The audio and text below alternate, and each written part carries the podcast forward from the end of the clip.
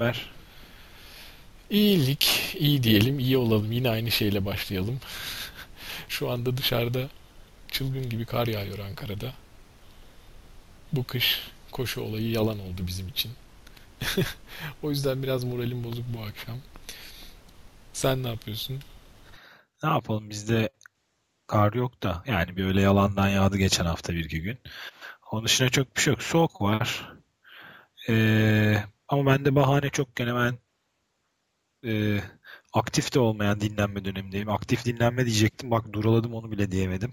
Pasif dinlenme yapıyorum. Pasif dinlenme yapıyorum evet. E, vicdani ret haftası koşma için. Şey e, iyi ama ya hani şimdi çok detay girmeyeyim. Sabah doktora gittim. Güzel şeyler söyledi.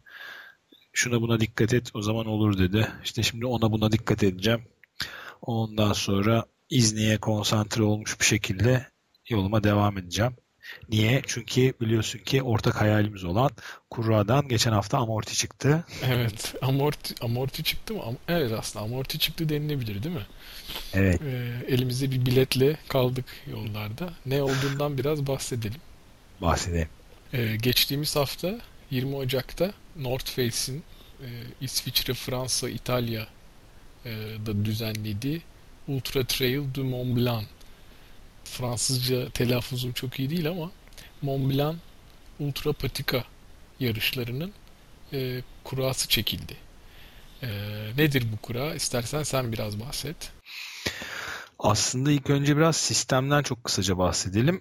Yarışlar dediğin oradaki lar eki önemli. Çünkü Evet. bu UTMB kısaltmasıyla baş harfleriyle konuşacağım bundan sonra. UTMB başlığı altında aslında dört tane yarış var. Bir tane parkurun adı UTMB, diğeri TDS, CCC var, bir de PTL var. Niye böyle e, baş harfleriyle konuşuyoruz? Çünkü telaffuzu oldukça güç.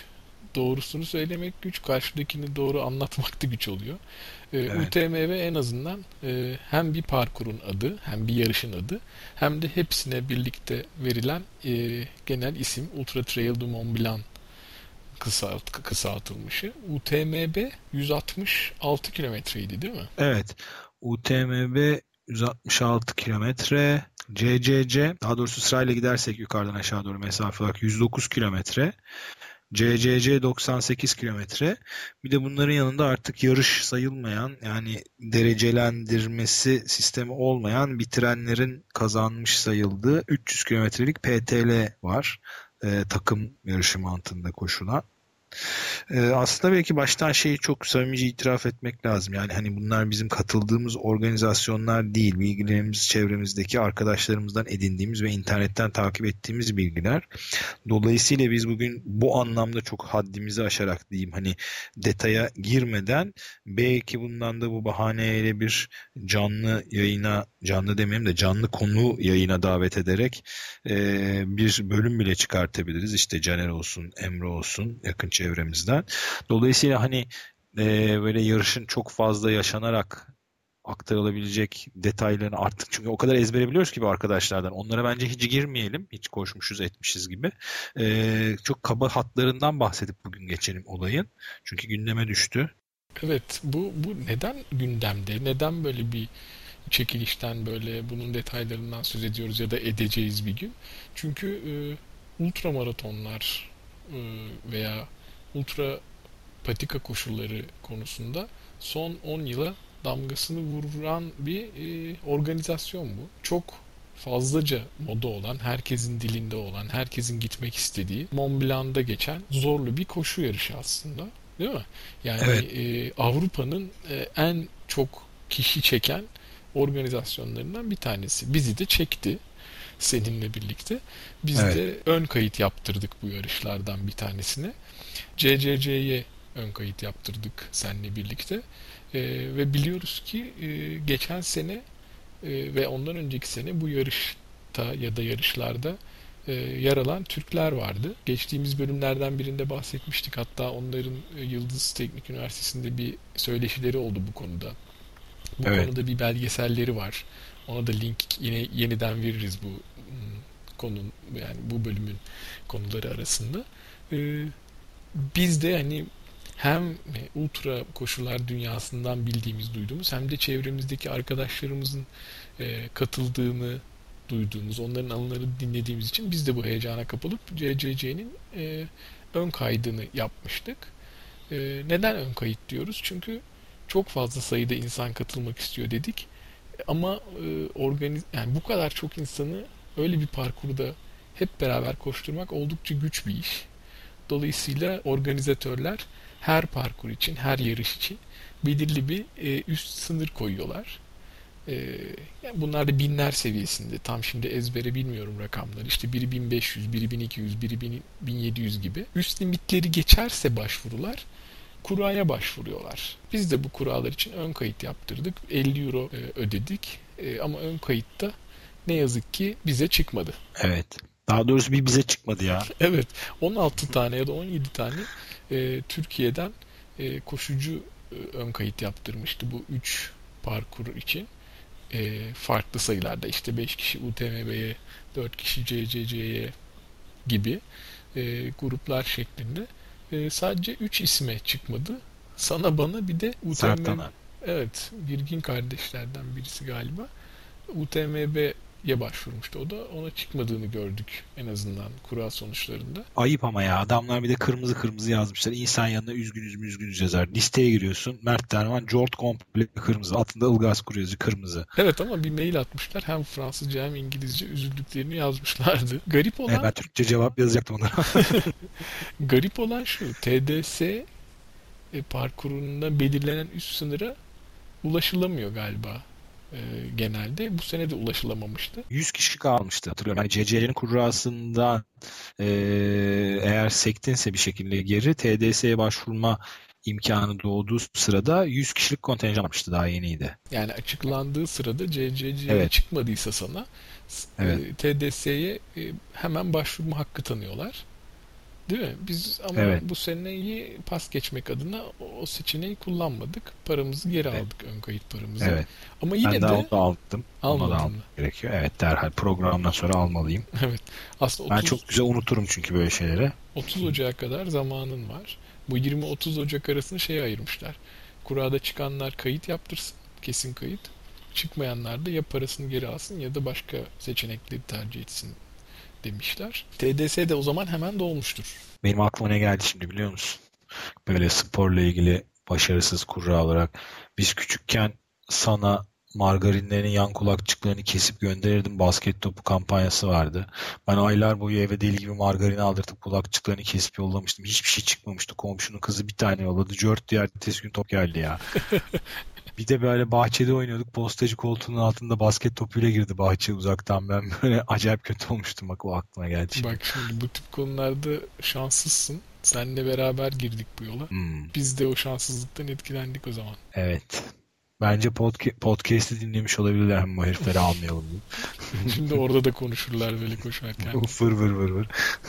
Bir de kaç saat sürüyor? CCC herhalde 28 saat miydi üst sınırı? Bilmiyorum ben herhalde 38 saat falan sürerdi benimkisi diye düşünüyorum. Evet Ama yok sınırları var evet bu yani. yarışların üst sınırları var zaman anlamında. Hatta Evet. ara ara istasyonların bazılarında da birçok ultra yarışında olduğu gibi e, o istasyona belli saatte gelemezsen yarış dışı kalıyorsun. E, final için de galiba aynı şekilde e, saat sınırları var. Evet bunları detaylı konuşacağımız bir gün olacaktır kesin. Ama işte geçtiğimiz haftanın bizim açımızdan yarış veya yarış organizasyonları anlamındaki olayı buydu. Evet ayrıca yani bizi kabul etmeyen yarışı bu kadar bile konuşmamış çok. Kardeşim Türkiye'nin tek koşu podcast'iyiz almamışsınız bizi. Hala reklamınızı yapıyoruz. Size sesleniyorum yetkililer. Belki biraz daha böyle podcast yaygınlaşırsa özel olarak davet edilebiliriz. Le Podcast. Le podcast şeklinde. Ee, evet, UTMB macerası bizim için kısa sürdü. Evet. Ee, öncelikle karar vermekte biraz zaman harcadık. Ee, CCC'ye mi başvuralım, TDS'ye mi? Neden UTMB'ye ön kayıt yaptırmadık? Belki kısaca onu da söz edip bu konuyu bitirebiliriz. Ee, bu yarışlar e, her isteyenin gelip ön kayıt yaptıramadığı yarışlar. Diğer yarışlardan kazanacağınız puanlarla e, toplamak gereken belli bir miktar var. UTMB için bu galiba 5, TDS için 2, CCC için 1 puan. Ve yükseltecekler önümüzdeki sene. Evet, çok fazla bu yani her sene başvuru arttığı için gelecek sene bunların sayıları arttırıyorlar galiba. Bu sene bu söylediğim rakamlardı. Biz de geçen seneki Dask Adam'dan 2 puan kazanmıştık orta parkuru bitirdiğimiz için. TDS veya CC'ye CCC'ye başvurabiliyorduk. Evet. Tercihimizi CCC'den yana yapmıştık. Ama olmadı evet. Ama güzel haber. Ee, yani hani önümüzdeki sene niyetlenecek olan kişiler olursa e, ille de yurt dışı yarışlarına gidip oralarda puan peşinde koşmaya gerek kalmayacak. Çünkü Türkiye'deki birkaç yarışta ki zaten verenler vardı. Kapadokya, e, pardon düzeltiyorum. E, Likya yolu ultramaratonu. Şimdi Kapadokya'da yapılacak olan ultramaraton, İznik ultramaratonu, Dask Adam Dağı aşma maratonu. Çekmeköy'de veriyor mu? Çekmeköy için bildiğim kadarıyla yazışmalar ve ayarlamalar sürüyordu ama şu an e, sonuç ne oldu bilmiyorum ama hani onlar da bu işin tabii ki bilincinde ve bu işin peşindeler diye biliyorum. Muhtemelen o da alacaktır yani çünkü bunu basit formüllerle mesafe ve toplam tırmanışla oynayarak e, elde edebiliyorsun. Evet yani koşulan e, yarışın mesafesi artı toplam yükseklik kazanımına göre puanlar veriyorlar. Evet basit bir formülü var onun. Yani formülü basit koşması zor. Evet kesinlikle. Ee, işte gelecek sene iyice yükseliyor puanlar ama hani senin de dediğin gibi şimdiye kadar hep böyle e, puan alabilmek için farklı yerlere gitmek gerekiyordu. Ee, diğer ülkelerdeki yarışlara artık ülkemizde de epey bir yarış buralara puan veriyor. Yani kafaya takan bir adam en azından ön kayıt için e, bunları elde edebilir çok fazla para ve zaman harcamadan. Evet. Tabii biraz antrenman yaparak. evet. Peki. UTMB macerası şimdilik bu kadar ama bu konuyu e, bir kenara yazıyoruz.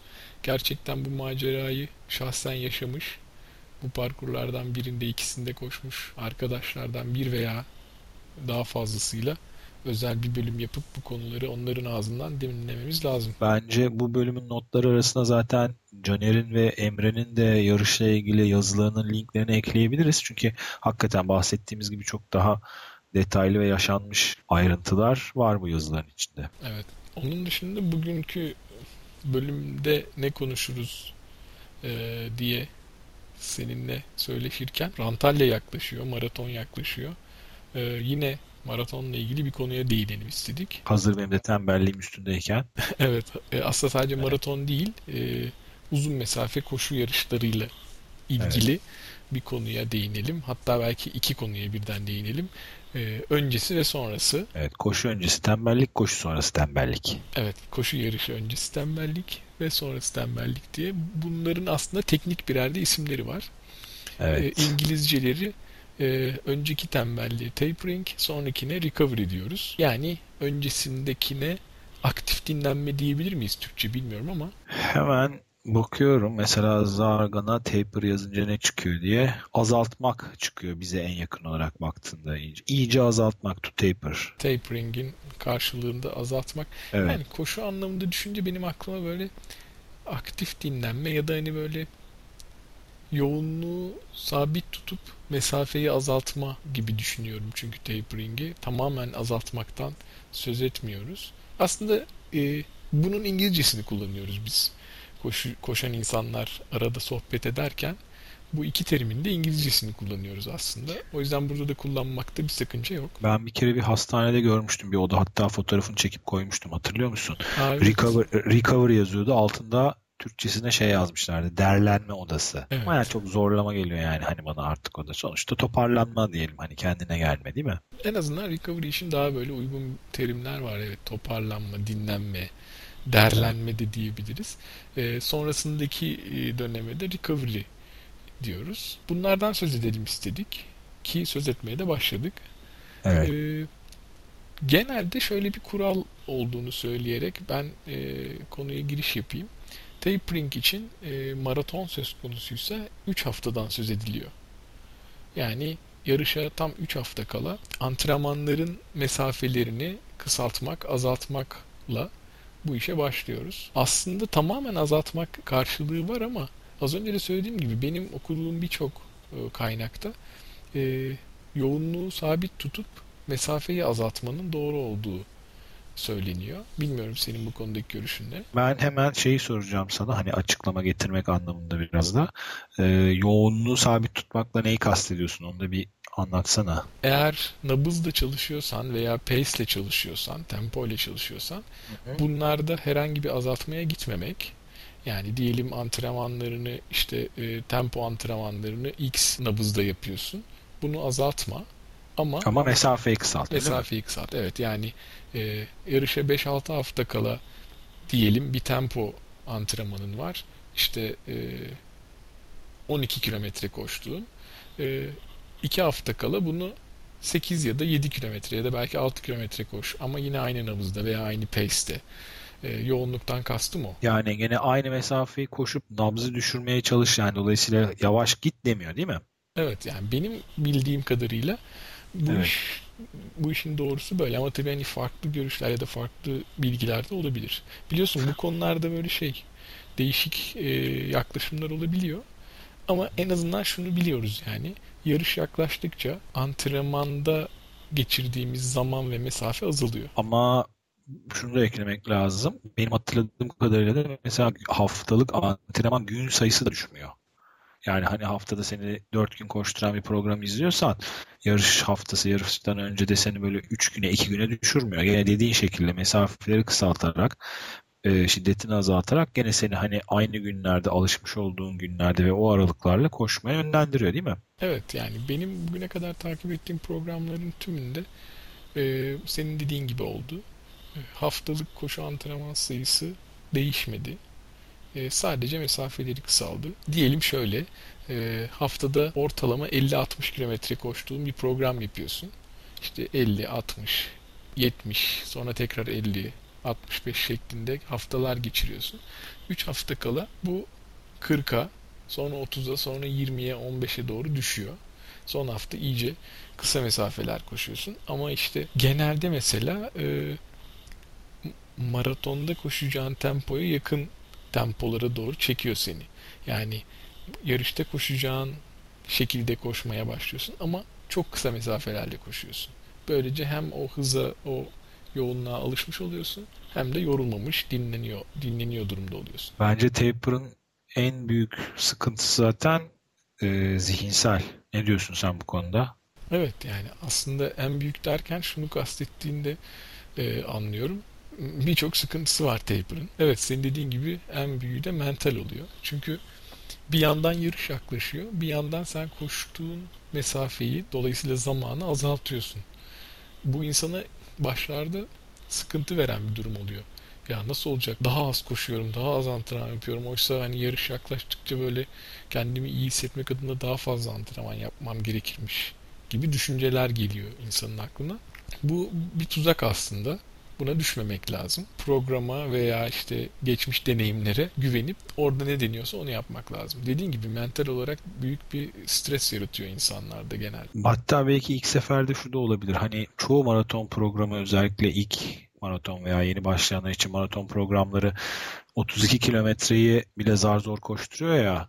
İnsanın kafasında zaten muhtemelen şey sıkıntısı oluyor. Ya ben 32 kilometreyi bile koşmadım. Onda bile koşarken canım çıktı. Bir 10 kilometre daha nasıl koşacağım ben diye düşünürken hani zaten kendini hazır hissetmezken bu sorudan dolayı bir de üstüne üstlük böyle 3 hafta kala seni hop dur bakalım birazcık geriye demeye başladığı zaman program herhalde biraz onun da yarattığı endişe oluyordur diye düşünüyorum. Evet.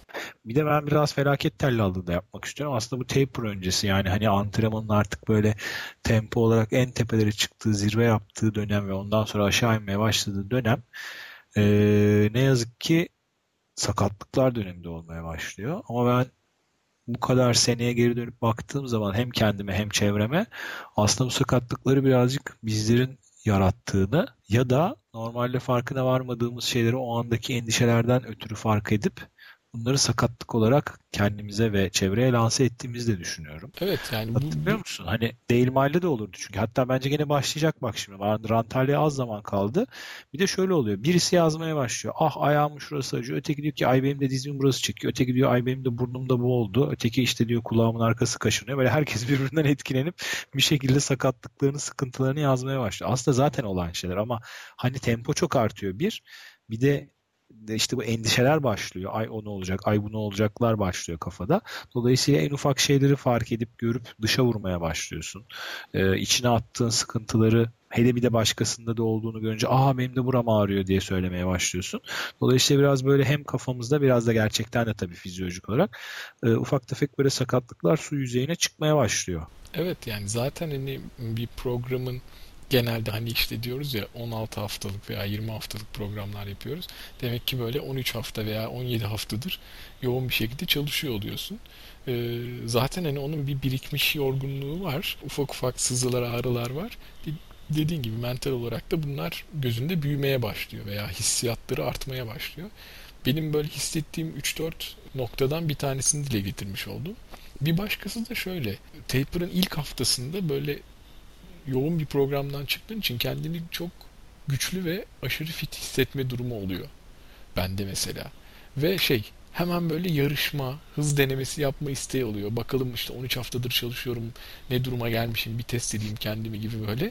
Oysa hani yapmaman gereken bir andasın o anda. Ee, ama bu hissiyat oluyor. Kendini böyle fazla fit hissetme durumu. Bir başkası da e, az önce de söylediğim gibi böyle fazla kilometre koşmak veya hız çalışması yapmak gibi e, gereksiz düşünceler üşüşüyor insanın kafasına. E, ya şunun şurasında 2-3 hafta kaldı bir tekrar şu e, hız çalışmalarına ağırlık versem iyi olur gibi böyle anlamsız stresten kaynaklanan e, takıntılar oluşmaya başlıyor. Evet yani öncesindeki sıkıntılar aslında biraz sonrasına da yansıyor. Yani hani benzer şeylere yarıştan sonra da bilinçsizlikleri diyeyim veya kendi kendini yanlış yönlendirmeleri koşudan sonra yarıştan sonra da yapabiliyor insan. Sanki böyle biraz yarışı ayna veya e, cam gibi düşünürsen tam tersi durumlar yani tam tersi zamanda da başka stresler veya başka şeyler ön plana çıkıyor değil mi? Onu kastediyorsun. Yani e, yarış geçip bittikten sonra bu sefer de belli bir hedefe ulaşmış olmanın verdiği boşluk hissi başlıyor. Evet ya da ben de askerden geldikten sonra şey olmuştu. Aynen öyle. Hani yarışı bitirdikten sonra da olmuştu. Böyle şey oluyorsun ben. E Evet şimdi ne yapacağız gibi bir durum oluyor. evet. Ve şey orada da şey oluyor. Şimdi neye başlayacağım? Şimdi nasıl bir nasıl bir yol izlemeliyim? Antrenmanlara kaldığım yerden mi devam edeceğim? 5 hafta öncesine mi döneceğim? Nasıl şeyler yapacağım diye insan orada bir sıkıntı hissediyor. Bu konuda da aslında şöyle bir şey var. Özellikle böyle ilk defa böyle mesafeleri koşan insanlar için şey derler. E, koştuğun kilometre sayısı kadar e, gün dinlen. Aslında bu kilometre olarak düşündüğünde çok fazla gibi görünüyor. Bir de mil olarak bunu söylerler. Koştuğun mil kadar dinlen diye. Bu da e, maraton için 26 gün ne denk geliyor. Yarım maraton için 13 güne denk geliyor. Özellikle ilk defa koşacaklar için bu kadar süre gerçekten neredeyse pasif anlamda yani hiç koşmadan dinlenmeyi önerirler. Tabi bu hani e, yarış tecrübesi arttıkça, kondisyon düzeyi, fitness düzeyi yüksek oldukça e, kısalabilir bir süre. Ama en azından şunu biliyoruz. Yarış sonrası birkaç gün dinlenmek. Ondan sonra yine aynı taper'daki gibi nasıl orada azalttıysak e, burada da yavaş yavaş arttırma yoluna gitmek. Tam e, sıkıntılar nasıl ayna gibi diğer tarafta da varsa burada da azalttığımız gibi arttırma yoluna gitmek en doğrusu olacaktır. Evet. Mesela biraz belki DOMS olayından bahsedebiliriz. Yani D, O, M, S baş harflerinden oluşan değil mi? İngilizce sonradan gelen ya da gecikmeli olarak fark edilen e, adele yorgunluğu diyebilir miyiz mi? Delayed onset muscle soreness diye geçiyor sanırım onun baş harfi. Evet. Maratondan sonra böyle çok yoğun koşulmuş uzun mesafelerden sonra başa gelen şey. Ama hemen değil yani bir süre sonra kafaya dank eden diyelim o ağrılar. Yaklaşık 24 saat sonra ortaya çıkıyor en ağır şekliyle. Böyle çok kalabalık maraton koşmuş şehirlerde ertesi gün zaten görürsün onu böyle merdiven çıkıp inemeyen insanlar yürüyemeyen, otobüse binemeyen, tramvaydan inemeyen insanlar görürsen hemen anlıyorsun bu arkadaş da dün koşmuş diye. Ya da otelin kahvaltı salonunda değil mi? Böyle herkes ağır çekim yumurtasını alıyor sabah falan. Evet, yanındakine böyle omzuna dayanmış şekilde yürüyor. Bu o söylediğin şeyden kaynaklanıyor. Bunu da aslında e, minimumda tutmanın yolu yürümek. Yavaş yavaş Evet. yürümek. Yani yarışın olduğu günün akşamı bile hafif hafif yürümek bu işi şey yapıyor, azaltan bir etken. Hemen ertesi gün yine böyle kısa yürüyüşlerle e, bacakları açmak e, efektif bir önlem oluyor bunun için. Niye? Çünkü kabaca laktik asit birikmiş oluyor bu yorgunluk ve ağrı hislerini uyandıran. Değil mi? Onları birazcık dağıtmış oluyorsun. Kan dolaşımını hızlandırmış oluyorsun. Yani tamiratı hızlandırıyorsun aslında bir bakıma. Nedeni çok bilinmiyor bu DOMS dediğimiz e, sıkıntının. Böyle hani e, genelde konuşulan şekliyle laktik asit birikimi deniyor ama aslında laktik asit daha aktif haldeyken bile atılmaya başlan başlanıyor ve dolayısıyla çok e, kasta kalan bir e, şey değil. E, çıktı değil, üretilmiş bir şey değil. Nedeni çok iyi bilinmiyor aslında DOMS'un benim bildiğim kadarıyla. Ama hani önlemenin yöntemi olarak hareket etmek söyleniyor. Belki biraz şeyden bahsedebiliriz. İki uç örnek olarak benim e, Lozan maratonu kaydımdan senin ise Tarsus yarım maratonu derecenden bahsedebiliriz değil mi? Yarış sonrası dinlenme süresine iki uç örnek olarak. Evet evet. Evet benim hikayem şöyle geçen sene e, ben, yok geçen sene değil bir önceki Berlin maratonundan bahsediyorum pardon.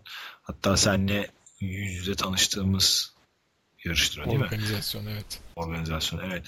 O Berlin maratonunu koştuktan sonra ki 4 saat 13 dakika gibi kendim için iyi bir tempoda koşmuştum. Benim hatta dördüncü ve ilk durmadan koştuğum maratondu.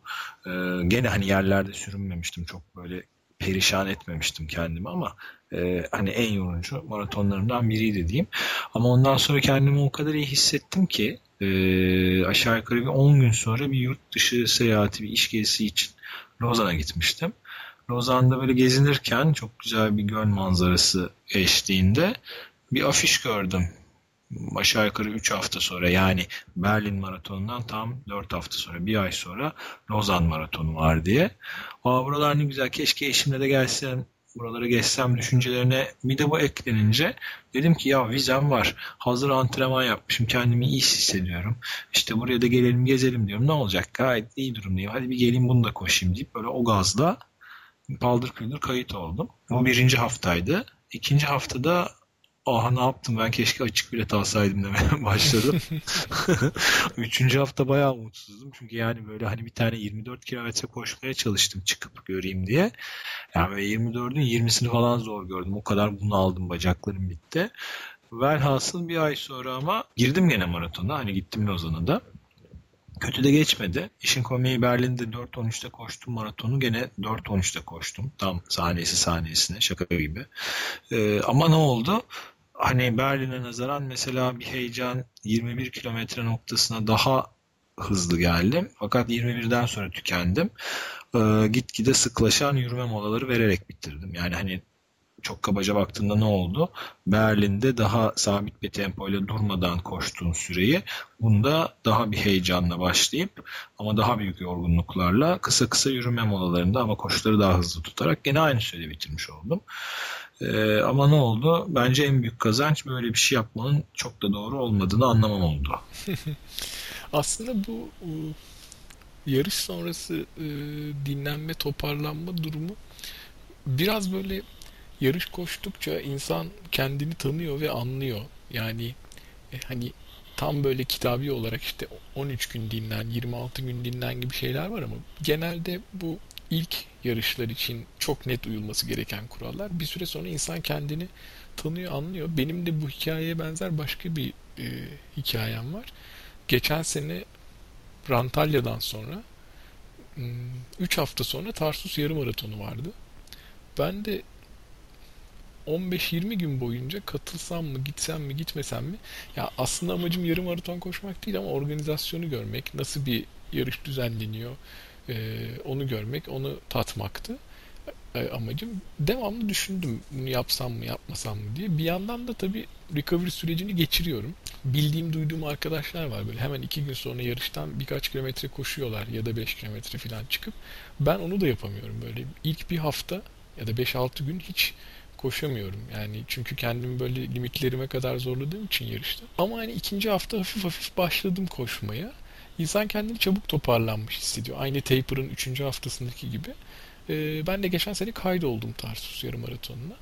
Ama hiçbir hedefim yoktu yani. Gidince ne yaparım diye. Ee, zaten e, recovery'nin de sonuna denk geliyor. Tam 3 hafta sonraydı. Gittim yarışta nasıl hissedersem ona göre davranırım diye çıktım. Ee, ama şey ben kendime göre oldukça iyi bir yarım maraton koşmuştum. Aslında bunu şöyle düşünmek lazım. Hani eğer iyi hissediyorsa insan kendini 3-4 hafta sonra böyle bir şey yapabiliyor. Ee, ama bunu yapabiliyor olmanın e, bence nedeni de şuydu. E, recovery'yi düzgün geçirmekti. Belki 3 hafta sonra bir yarışa katılmak doğru bir karar değildi ama doğru bir recovery süreciyle 3 hafta sonra da böyle iyi bir yarış koşulabildiğini görmüştüm. Demek ki yarış sonrası iyi dinlenerek insan kendini çabucak toparlayabiliyor. Sen konuşurken şu çabucak toparlanma anlamında e, şeye ulaştım. Belçikalı hani bir meşhur amca vardı hatırlıyor musun? E, Engels. Stefan Engels 365 tane maraton koştu peş peşe. Evet. Bir yıl boyunca her gün bir maraton koştu. Evet. Evet yani hani tabii bu da çok uç ve sıra dışı bir örnek ama hani bu yani kendini tanıma ve o anlamda bilinçli davranma tabii bu ne derece bilinçli davranma olarak nitelendirilebilirse yani buna örnek olabilir. Ama tabii şöyle bir şey var yani hani bir taraftan şimdi hikayesine göz atıyorum sayıları hatırlamak için. 49 yaşında bunu yaparken 365, 365 maratonu koşarken peş peşe ama zaten ondan önce 20 tane triatlonu varmış. Yani hani böyle senin benim gibi senede iki tane üç tane maraton koşayım derken de buna çıkmış birisi değil. Hani 20 tane Ironman tamamlıyor bir de. Evet böyle, geçmiş var yani hani e, yapabilecek bir e, altyapıya sahip. Aslında böyle şeyle başlamıştı değil mi? 50 50 günde 50 maraton diye başladı. Evet. Evet. E, hatta şey Dean Karnazes mi yapmıştı bunu? Var. Evet. Onda 50-50 diye bir projesi var. Sonra hemen ondan sonra birisi 51 günde 51 maraton diye hani onu geçmek adına böyle bir çalışma yapmıştı. 7 günde 7 kıta yaptılar bir ara. E, o da tabii çok zorlayıcı bir şey. Hani kıta değiştirerek yapmak. Tabii evet. hani 365 gün üst üste yapan artık galiba son noktayı koymuş oldu. Evet. Ee, bir yerde şunu okuduğumu hatırlıyorum ya da duyduğumu hatırlıyorum. Bir süre sonra böyle eğer ultramaratonlar da koşar bir hale geldiysen bir yarış başka bir yarışın uzun koşu antrenmanını yerine geçmeye başlıyor bazı insanlar için. Hani o seviyeye çıkıldıktan sonra yani hani bir bir maraton koştun. Bir buçuk ay sonra bir ultramaraton yarışın var. E, o onun e, uzun koşusu gibi değerlendirilir hale geliyor. Ama tabii dediğimiz gibi bunlar böyle e, farklı bir fitness seviyesi, farklı bir deneyim ve altyapı gerektiren şeyler. Bir de hani birisi yarış koşmak, birisi yarışı yarışmak diye düşünürsek iki farklı şekilde ele almak lazım. Mesela senin galiba Lozan'daki koşun o maratonu koşmak üzerineydi. Tabii. Yarışmak üzerine değil. Bitirmek üzereydi aslında diyebiliriz. Yani benim ilk hedefim hani ben bunu bitirmeliyim bu kadar geldim yere serilmemeliyim diye düşünerek girdim. Çünkü hakikaten o kadar e, korkarak başladım ki kendimden. Gerçi sonra başladıktan sonra hani bir 10. kilometrede falan tamam canım bu iş olur bir şekilde biter o kadar korkacak bir şey yokmuş dedim ama dediğin gibi yani hani bir şekilde yarışmak etmek değil. O 4-13 de tamamen tesadüf yani kolumdaki saatin ayarı falan bozuldu. ee, ben bir şekilde ona denk gelmişim. Yani bilinçli yapılmış aynısı tutturulmuş veya evet ben bu kadar süreklilik gösteren bir adamım anlamında söylenmiş bir şey değil. Evet yani aslında şey eğer bir maratonu yarışıyorsan ciddi bir recovery süreci geçirmen gerekiyor. Çünkü gerçekten zorluyorsun vücudunu. Ama hani bir maratonu yarışıyorsan mesela bazen biliyoruz çevremizde e, pacerlık yapan yani hani belli sürelerde bitirmeye çalışanlara ne, ne, ne diyelim zaman e, kontrolü açısından belirli bir pace'te koşan insanlar oluyor ki bu onun tavşan yani tavşan diyebiliriz doğru aslında. Onun hani yapabileceğinin çok altında oluyor genelde ki rahat koşabilsin diye. Ee, böyle bir yarış koştuğunu düşün mesela. Onun recovery'si çok daha rahat ve hızlı olacaktır. E, yarışmakla koşmak arasındaki farkı da iyi ayırt etmek lazım. E, ultramaraton programında işte ben bu İrlanda'ya gitmeden önce mesela bir program dahilinde koşmaya çalışıyordum. Onun son dönemlerinde bir de üst üste böyle 3 saat 4 saat hatta 4 saat 5 saat koşular vardı. Baktığında da ben o zamanki dur yürü temposuyla e, 5 saatte 45 kilometreye çıkmıştım diye hatırlıyorum. İşte 4 saatte de böyle 37'ler falan neredeyse bir maraton falan koşuyordum. Ama işte dediğin gibi hani koşmuyordum ben onu yarışmıyordum yani. O gün o kadar saati geçirmek için işte yürüyüp koşup durmadan yani durayım durarak demeyelim de yani tempo, nabız düşürerek tempo düşürerek bir şekilde tamamlıyorum. Dolayısıyla ne oluyor? Dediğin gibi yaklaşık o mesafeler her hafta çıkmış oluyoruz. Peki ultramaratonlardaki e, taper nasıl oluyor? Veya recovery yine aynı şekilde midir? Yani o kadar onun hakkında çok bir formül bir şey söyleyemeyeceğim yani hani şu kadar kilometre koştunsa diye. Çünkü e, şu var hani 100, 100 kilometre yarışlarından mesela bahsedeyim. Hiçbir 100 kilometre yarışı zemin olarak, eğim olarak aynı değil ki veya rakım olarak toplam koştuğun yükseklik olarak aynı değil ki. Dolayısıyla bunu bence maraton gibi de o yüzden formülize edemiyorlardır. Hani yolda asfaltta koştuğum bir 100 kilometre yarışı e, mesela bence çok daha yıpratıcı olabilir. Hani inişli çıkışlı bir patikada koştuğundan hem zemin olarak hem sürekli koşmaya yönlendirme olarak. E, dolayısıyla orada işte birazcık da kendini dinlemek gerekir diye düşünüyorum. Ama şunu aktarayım hemen. E, özellikle İspanya'da en son böyle muhabbet ettiğimiz ve bu işi uzun zamandan beri yapan sağlam ultracılardan duyduklarımız e, senede 3 kere 4 kere 100 mil yani 160 kilometre yarışı koşanlar vardı. Onlarla tanıştık. Yani ama bunlar hani baktığın zaman evet yani sürünerek veya böyle kanter içinde canı çıkmış olarak bitirenler değil.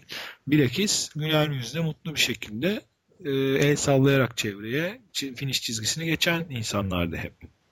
Evet, yani ultralarda dediğimiz gibi hani insanlar genelde koştukları için e, yani o süreyi yarışmadıkları için çünkü yarışanlar genelde e, aşırı elitler oluyor. Onların da taper veya recovery e, süreçleri muhtemelen birileri tarafından idare ediliyordur ama hani sadece bu ultraları bitirmek, koşmak anlamında e, katılanlar çok şey yapmıyorlar. Yani bir hazırlık dönemi de çok geçirmiyorlar galiba. Evet benim de takip ettiğim kadarıyla hep yazılıp çizilenlerden böyle maraton programları kadar sabitlenmiş, yüzdelerle ölçülen e, hız odaklı programlarla genelde çalışmıyor insanlar. Ya var tabii gene aradığında buluyorsun yani ben de hani İrlanda öncesi mesela böyle bir şey yaptığımda ama o şekilde bir hedefle tempoyla hazırlandığın zaman bir ultraya bunu sık yapmak, e, yıla dağıtmadan yıla daha çok yarış sıkıştırarak yapmaya çalışmak benim seviyemde bir adam için mesela çok zor. İşte ben o yüzden birazcık şey yaptım kendi adıma. Böyle programlı disiplinli çalışma işini reddedip hani bunu daha bir gündelik zevk eğlence haline getirip ondan sonra kendimi hazır hissettiğimde de yani hissettiğimde diyorum bak dikkat gene şey değil bir hedef koyarak değil böyle bir şeye girmeyi kendi adıma daha sıcak buldum. Ve genelde de hep o tarz yaklaşımlar görüyorum ama dediğin gibi var yani onun çılgın gibi antrenmanını yapanlar var. Triatlet gibi değişik branşlarda cross training dediğimiz çapraz antrenmanlara çok fazla önem vererek çalışanlar var. Evet. Ama şey yani yine de her yarışın bir taper'ı ve bir recovery'si olacaktır kesinlikle. Evet kesinlikle o lazım. Yani ben bunları demin anlattığım şeyleri çok kendime uygulamıyorum derken bu bahsettiğimiz öncesi ve sonrasındaki dinlenme dönemlerini göz ardı ediyorum anlamında demiyorum. Aman onun çok altını çizelim. Kimseye de böyle bir şey önermiyoruz. Yani hani bu 5 gün olur, 7 gün olur program dahilinde olur, hisler doğrultusunda olur ama kesinlikle izlenmesi ve yapılması gereken süreçler bunlar zaten. Onu tekrar belirtmiş olalım bence. Evet. 5 hafta kaldı Antalya'ya. Muhtemelen birkaç hafta içinde Antalya'da koşacaklar. Taper dönemine girecekler. Ondan sonra da e, hep beraber bir recovery süreci geçireceğiz. Evet. İyi bir recovery süreci geçirmemiz lazım. Eğer İznik'te de koşmak istiyorsak. Doğru. Araları az aslında baktığın zaman hani çok da ferah ferah bir boşluk olmayacak o anlamda biraz zekice kullanılması gereken bir süre kalacak. Evet belki de seçim yapmak gerekecek bazıları açısından. Yaklaşık 40 40 gün var aralarında. Evet ama ben şunu söyleyebilirim. Aman başka bir koşunun kararını e, bir maratondan hemen sonra vermeyin. iki anlamda da kötü olabiliyor. Bir çok yorgun olabiliyorsunuz. Yani tok karnına alışverişe gitmek gibi düşünebiliriz bunu. Aç karnına gitmek veya tok karnına gitmek gibi kararınızı çok etkileyebiliyor. Yani iyi anlamda da etkileyebiliyor. Benim zamanında yaptığım şapşallık gibi kendinin farkına varmadan aa çok iyiyim deyip kendinizi gereksiz zorlayabiliyorsunuz. Veya e, olduğunuzdan daha kötü ve yorgun hissedip kendinizi ben hayatta bir daha koşmam şu kadar süre veya şu kadar mesafe deyip e, kendinize haksızlık da edebiliyorsunuz. İkisi de olabiliyor bence. Evet. Ekleyecek bir şeyin yoksa bu bölümü de burada bitirebiliriz. Yok bitirebiliriz. Herkese doğru daha yok herkese iyi temperler dilemiyorum canım daha var o kadar da Daha değil. birkaç hafta var evet. Herkese iyi antrenmanlar. İyi antrenmanlar görüşmek üzere. Görüşmek üzere.